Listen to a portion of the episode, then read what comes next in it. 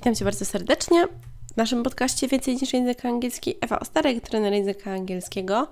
Prowadzę sesje językowe online dla ludzi z Polski i całego świata. Piszę artykuły branżowe w języku polskim, angielskim w szkole nauczycieli i pokazuję piękno języka angielskiego, a Ty słuchasz tego podcastu, żeby pomóc Ci wznieść Twój angielski na coraz wyższy i piękniejszy poziom. Zachęcam Cię także do pobierania językowego Habit Trackera, czyli prezentu, który dostaniesz w podziękowaniu za zapis na językowe listy na evaostarek.pl /prezent. A teraz nasz dzisiejszy temat. To będą wyrazy, które są trochę trudne, ale trudne nie, jeżeli myślimy sobie o tym, jak je zapisać, czyli to nie będą wyrazy typu comfortable, tylko to będą wyrazy, które będą trudne pod względem tego, że one znaczą w zasadzie, można powiedzieć, prawie to samo z pewnymi małymi niuansami. I zaraz się takim czymś zajmiemy. Oczywiście to, o czym będę mówić, nie wyczerpuje tematu, ale chcę opowiedzieć tylko o kilku najważniejszych rzeczach, żeby ten podcast był krótki, zwięzły i na temat. Zacznijmy sobie od pierwszej pary wyrazów, czyli od słyszeć, słuchać. Listen, a hear. No i teraz jaka jest różnica? Listen, słuchać, hear, tak jakby usłyszeć. I to jest trochę tak, że ten czasownik listen używamy, gdy bardziej mówimy, że robimy coś aktywnie. Na przykład słuchamy muzyki, listen to your heart, słuchaj swojego serca, słuchać kogoś, I'm listening, słucham Cię przecież teraz. Czyli jakby chcemy się na czymś skupić, żeby coś usłyszeć. Jeśli zaś chodzi o ten czasownik hear, to jest trochę tak, że z racji tego, że jesteśmy posiadaczami uszu i nasz słuch jest w porządku, to hear oznacza, że słyszymy różne dźwięki z otoczenia, ale to nie jest tak, że się na czymś bardzo skupiamy. Czyli to nie jest tak, że chcę usłyszeć, że ptaszek śpiewa, auta jeżdżą, czy karetka gdzieś tam w oddali robi ijo ijo, tylko ja to po prostu słyszę bez starania się, że chcę to usłyszeć. Czyli hear to jest to, co jest naturalne. Nie chcemy tego robić aktywnie, tylko po prostu coś usłyszymy. Od tego też pochodzi wyraz overhear, czyli usłyszeć coś, że się gdzieś idziesz na przykład gdzieś i overhear somebody talking. Overhear somebody's talking. Czyli słyszysz, że ktoś coś gdzieś tam mówi, ale to nie jest tak, że Ty chcesz podsłuchiwać, tylko po prostu usłyszałaś przy okazji. Przy tej parze ciekawe jest jeszcze to, że jest listen to someone, na przykład I listen to my mother, I listen to my heart, ale hear someone albo something, czyli I can't hear you. Nie mogę Cię słyszeć, w sensie nie słyszę Cię. To jest to. Można też komuś powiedzieć listen, no słuchaj. Albo nie słuchaj jej, don't listen to her, a nie, że don't hear her, no bo to by było nie usłyszeć jej, tak jakby, że coś się dzieje. Zresztą takiej frazy generalnie nie ma. Ptaki śpiewają. Can you hear the birds singing?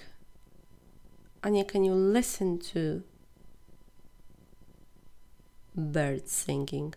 Listen to jest jak chcesz posłuchać i się tak wsłuchujesz, bo na przykład jest gdzieś słowik i on powinien śpiewać w określony sposób. A tak, do tego nie używamy. Czyli listen to someone, ale hear someone albo something. Dlatego powiemy, że hear i listen to jest słyszeć i słuchać.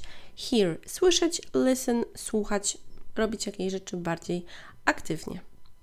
I teraz druga taka para, to jak już mamy słyszeć, to będzie jeszcze widzieć. Teraz pomyśl przez moment, jakbyś powiedziała, że się coś widzi, że ja widzę coś. W jaki sposób? Moment przerwy.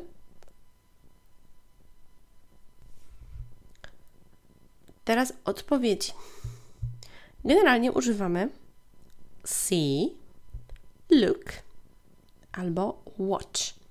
No tylko pytanie, które kiedy? Oczywiście są pewne frazy określone, że mówimy widzę Cię, I see you, albo patrzę na Ciebie, I look at you, albo watch TV, ale kiedy czegoś używamy?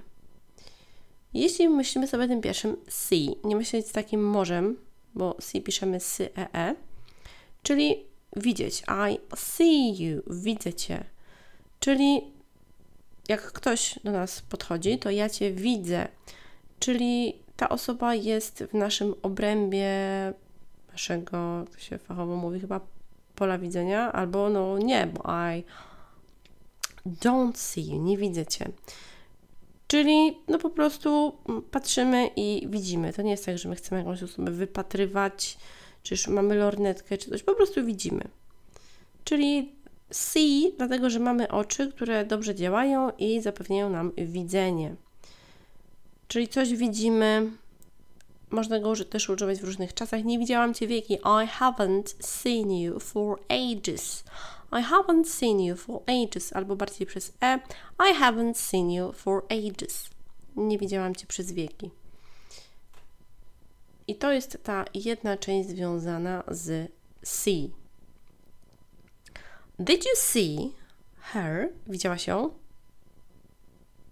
A ktoś może powiedzieć, bo jest ciemno.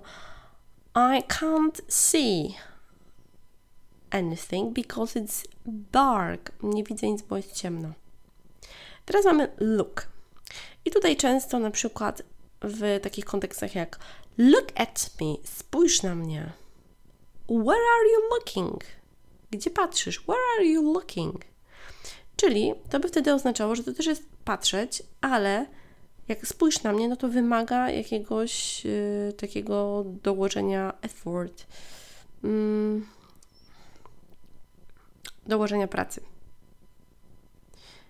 I zdanie effort czy effort, rozwiązanie pod koniec. Czyli wymaga jakiegoś aktywnego udziału Twojego. See to widzę po prostu, a look jakby bardziej się na tym koncentruje. Ale tak czy inaczej, to nie jest tak, że wypatrujemy kogoś lunetą, czyli po prostu bardziej się na jakiejś osobie skupiamy. W tej frazie look at me, spójrz na mnie, no to chcemy, żeby jakaś osoba zwróciła na nas uwagę. I to jest to. Na przykład jesteśmy gdzieś i chcemy komuś pokazać look, the birds are singing. Spójrz, ptaki ćwierkają. W sumie można bardziej listen, ale niech będzie. Look.